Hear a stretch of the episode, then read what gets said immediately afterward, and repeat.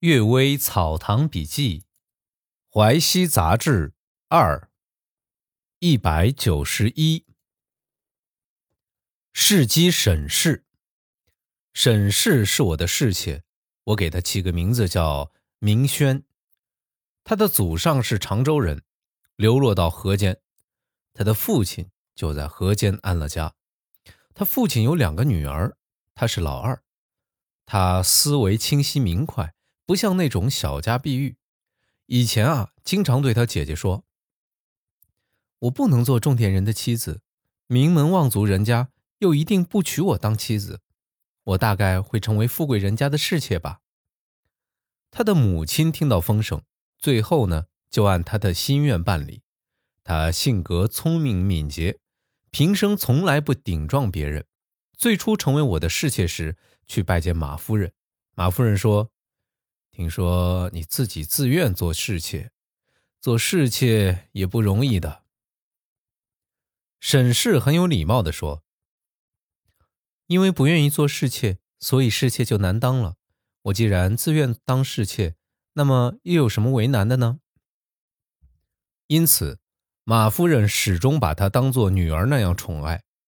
她曾经对我说：“女人应当在四十岁以前就死。”人们还会哀悼可惜。如果要坐着穿着青色衣裙的白发老太婆，像孤独的小鸡和腐烂的老鼠那样，是我所不愿意的。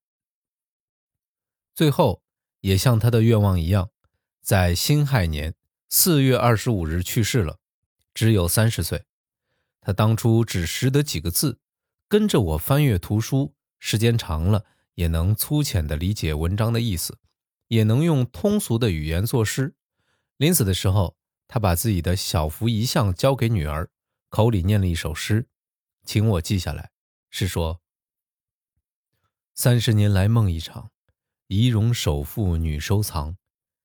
他实化我平生事，任取姑苏沈五娘。说完，就静静去世了。他病重时，我正在圆明园值班。住在海淀的淮西老屋之内。有一天晚上，我两次做梦，迷迷糊糊之中见到他。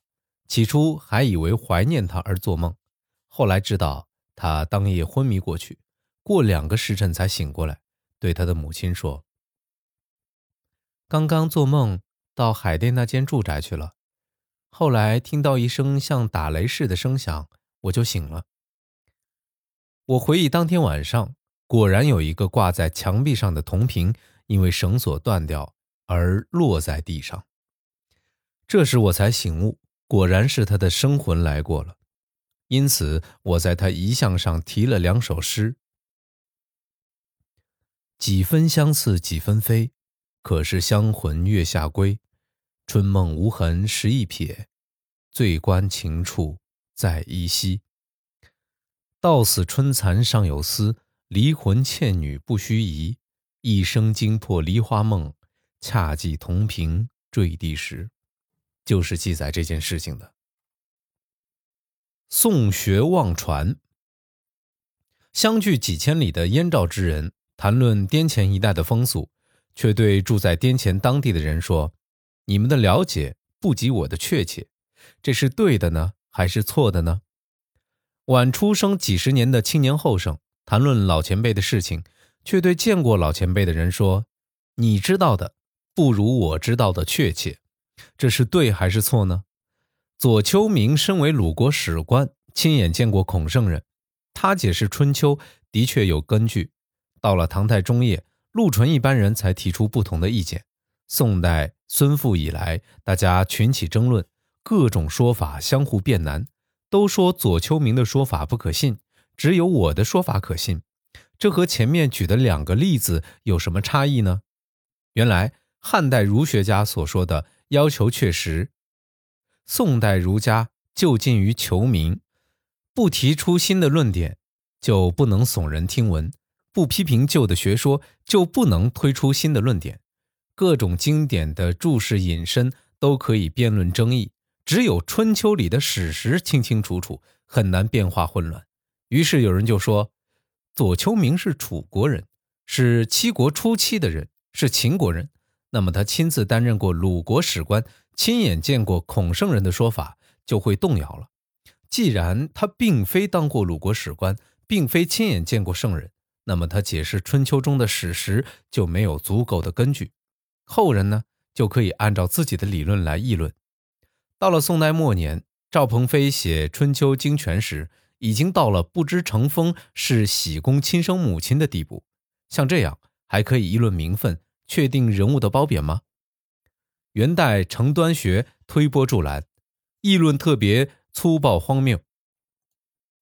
一次啊，在五云多处及元心亭翻阅校刊程端学著的《春秋解》，周书昌编修就说，有个读书人得到这本书，珍爱的像什么宝贝似的。有一天和朋友去泰山游玩，一时谈到经典含义，极力称赞《春秋解》中书姬归西一事，推论的阐述十分精彩。晚上梦见一个穿古装的女子，身边有一丈警卫，高贵严肃，严厉地责问这个读书人：“武王的长女太姬是东岳泰山的主持，上帝因为我能够经受艰难，保持贞洁，和贡江相似，就派我在太姬手下为神，到现在已两千多年了。昨天你讲那个臭儒生的学说，说我回到基地是因为和季季淫乱。”用不实之词来诬陷攻击我，实在是令我心痛。我在隐公七年嫁到晋国，庄公二十年才回到基地，相距三四十年，我年纪已经到五十多岁了。我这样头发斑白的寡妇，你们怎么知道季季一定喜欢我呢？嫁到其他诸侯国去，按照春秋的体例，不是诸侯夫人，是一律不记载的。就像不担任亲相一律不记载一样，我本来是刘国代长，到年龄在宋家的藤妾，案例不能记录在史册之中，只是我忠心贞洁，所以孔子特别记载下来。程端学有什么依据？凭空捏造这种诽谤呢？你再胡乱传播，就会割下你的舌头。说罢，就命令随从的神灵。用骨剁打他，这书生发狂似的大叫，醒了过来，就把那本书烧了。我对周书昌开玩笑的说：“您沉迷在宋学里，所以讲这种故事。”周书昌说：“我取宋学的长处，而不隐瞒他的短处，这真是持平之论了。”杨令公祠，杨令公祠在古北口内。是奉祀宋代将军杨业的。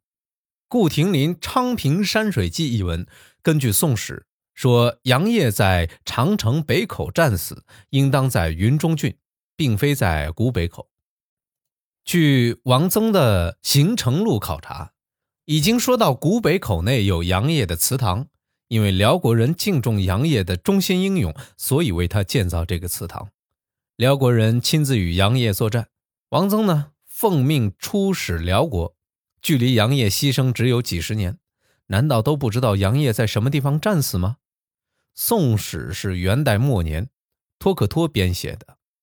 托克托呢，过去呢翻译成托托，这是音译不准确。这里说托克托是根据《三史国语解》，距离杨业的时代已经很遥远了，好像不应该用后人的说法来否定前人的说法吧。好了，感谢各位收听今天的《阅微草堂笔记》，晚安。